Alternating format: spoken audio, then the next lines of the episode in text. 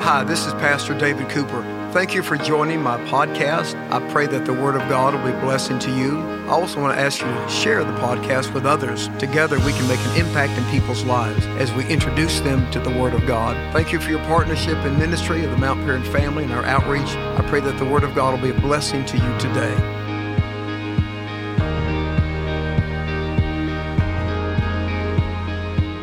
When you think of spirituality, do you tend to think of love or law?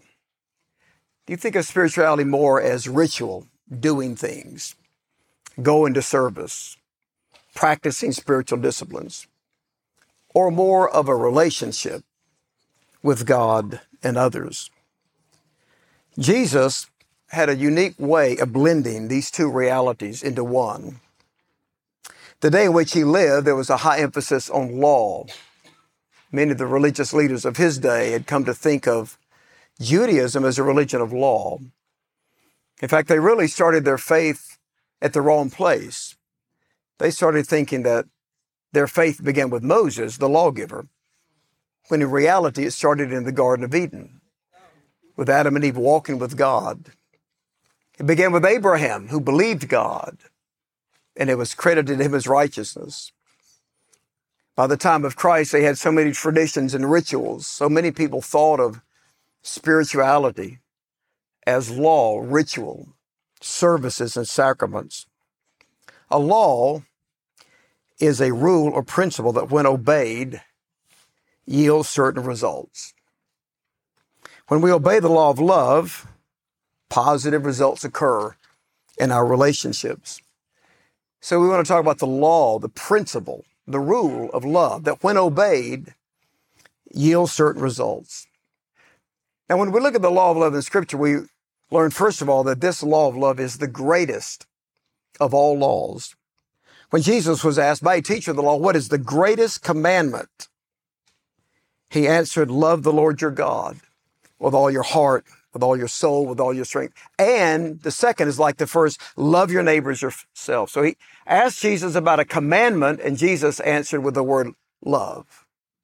The question was about law.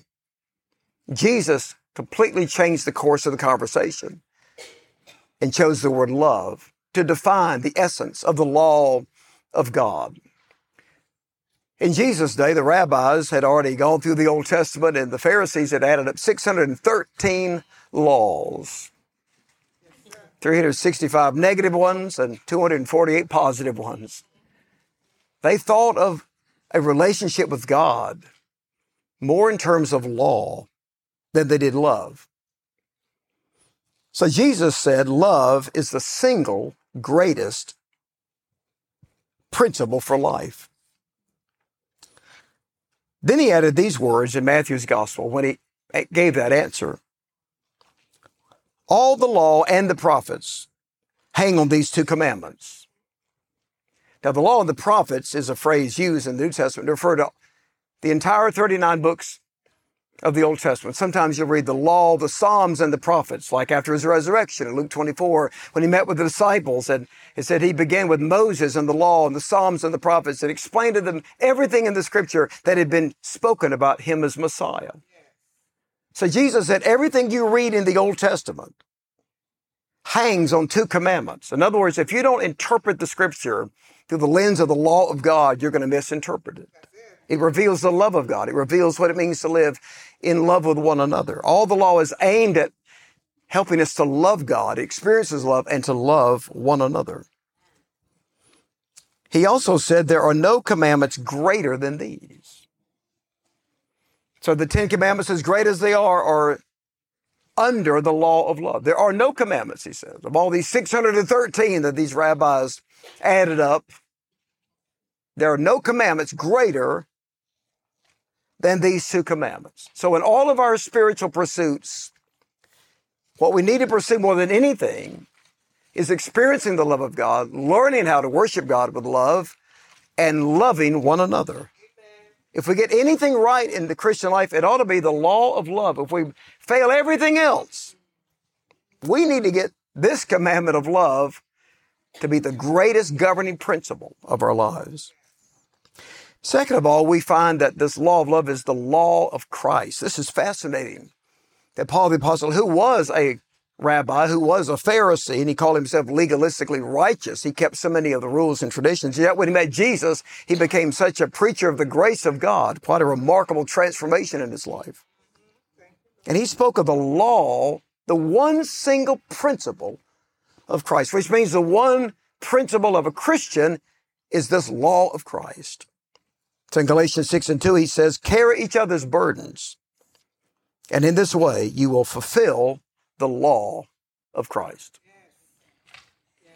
The story of the Good Samaritan was Jesus explaining this is the greatest commandment. This is the greatest rule. This is the greatest principle. The priest going from Jericho, where the priest lived, 15 miles outside of Jerusalem, on their way to the temple for their service, the priest saw the man but he continued to go to the temple because it was his scheduled time to be there. The, the priest would go to Jerusalem for several months and then come back to Jericho to live. This was his time. He had to be there. He had to be on time. He's a priest. He can't be late for church. He saw the man, but he had to keep his appointment. Because in his mind, that was spirituality. To be in the temple to be doing his work, which no doubt is important, but not more important than the man in the ditch. And then the Levite who worked with the priests, they were more the logistical people and the administrators of the temple. He saw the man, but he couldn't stop because the priests were on their way and he had to be there to help the priest. That's important the service you do in the church is vital to the success of the church, but not at the expense of the man in the ditch. The law of Christ, one law. It's what Jesus meant when he talked about a new commandment the night he faced the cross. A new commandment, he said, I give to you that you love one another as I have loved you.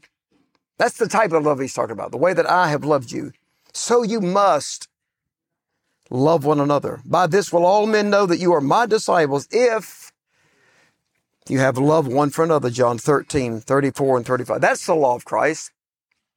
That was his final command. This is my com- a new command. Now, John the apostle, who was there the night that Jesus gave that statement at the Last Supper, he later in his writings, inspired by the Holy Spirit, reflects on what Jesus said, this law of Christ, and he writes in his letter, Dear friends, I'm not writing you a new command, but an old one, which you've heard from the beginning, from the beginning of time. This old command is the message you've heard. That message is the gospel of Christ. Yes, he says, I'm writing you a new command. An old command, a new command, what does it mean? It's a new emphasis on an old command. Most people don't know that love your neighbor is in the book of Leviticus. Leviticus is a tough book to read. It means pertaining to the priests, pertaining to the Levites. It was basically a handbook for the priests and many of their duties. Right in the middle of it, there is a golden nugget. Luke 19, 18, love your neighbor as yourself. And many people think that Jesus made up the greatest commandment, love the Lord your God. No, that's the great Shema of Israel. Shema means hear. And that teacher of the law that came to Jesus and asked, what is the greatest commandment? He wore a little phylactery on his forehead or his wrist. It's a little leather box, has a scripture rolled up on a tiny scroll. When he went home at night, there was a little box like that by the front door, had the same scripture in it.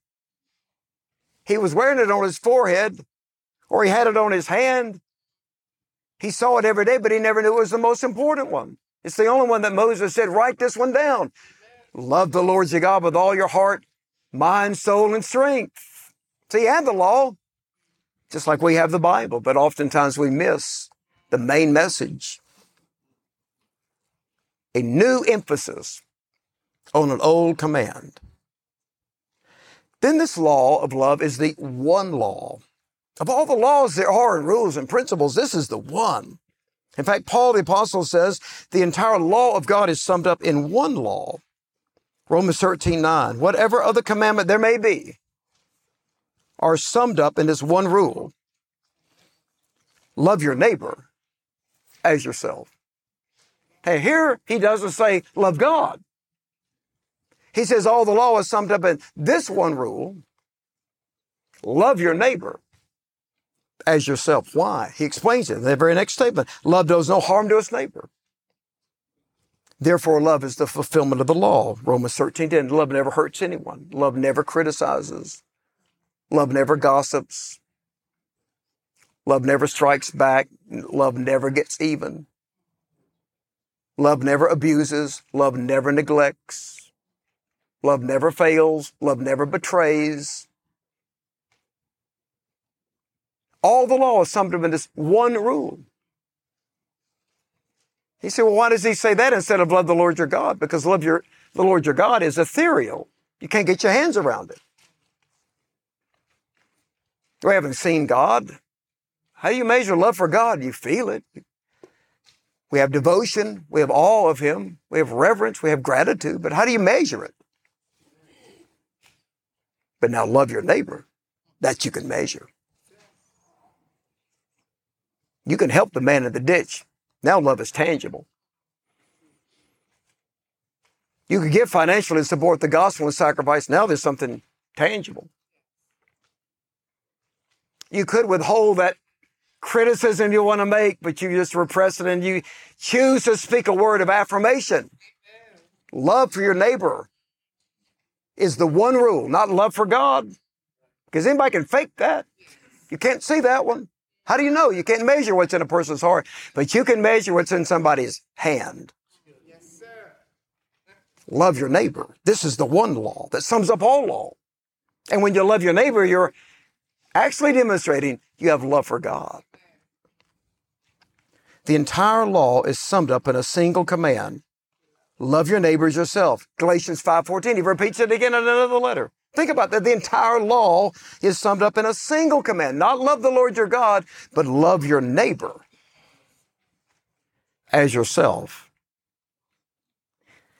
The law of love is also the royal law. We don't have royalty in our country, but England still has royalty, and some people are fascinated with the royal family. They have no power, they don't rule, but they, they have a lot of fancy things, and some people are fascinated with royalty. The Vatican looks royal. There are the nations with kings, princes, royalty. When we think of wealth and power, prominence, when we think of royalty, this law of love is the royal law. James writes, and this was James who was the half brother of Jesus who came to know the Lord as the Savior after his resurrection. He becomes a leader of the early church and he writes us that letter of James, one of the first letters, if not the first, written in the New Testament. He also tells us that this royal law of love overcomes favoritism and discrimination. So we sometimes think those are some new things in the world, you know. No, they've they've been around since the dawn of time. That's part of our sin nature. We show favoritism. We we do favors for people who can help us. That's favoritism. We neglect the people sometimes who can't help us because we don't get anything from them. We call it politics. We work the relationships. We're nice. But in the back of our minds, we're thinking what we're going to get out of it, hopefully. Favoritism. And we discriminate. Discrimination can be a good thing. We should discriminate good from evil. We should discriminate healthy from unhealthy. But when we discriminate people. Now we're not loving our neighbor. If we look down on one person or we separate ourselves from one person, we feel that we're better than someone. Now we're discriminating. Now we're violating the law of love. So James calls the law of love the royal law. James 2 verse 8. He says to us, if you really keep the royal law found in scripture, love your neighbors yourself. You're doing right. Notice he doesn't say love the Lord your God is the royal law. He says love your neighbor. Why? Because that is the evidence that you love God. It's a royal law because it's given by divine royalty. The King of Heaven, He gives us this law of love. The word royal reminds us all of us are a royal priesthood and a part of the kingdom of God. And Jesus is our King, and His kingdom is governed by the law of love. And you and I live in two worlds. We live in this earth and this world, but we are also citizens of heaven. We're citizens of this nation. Some of you may have dual citizenship. But those citizenships are temporary.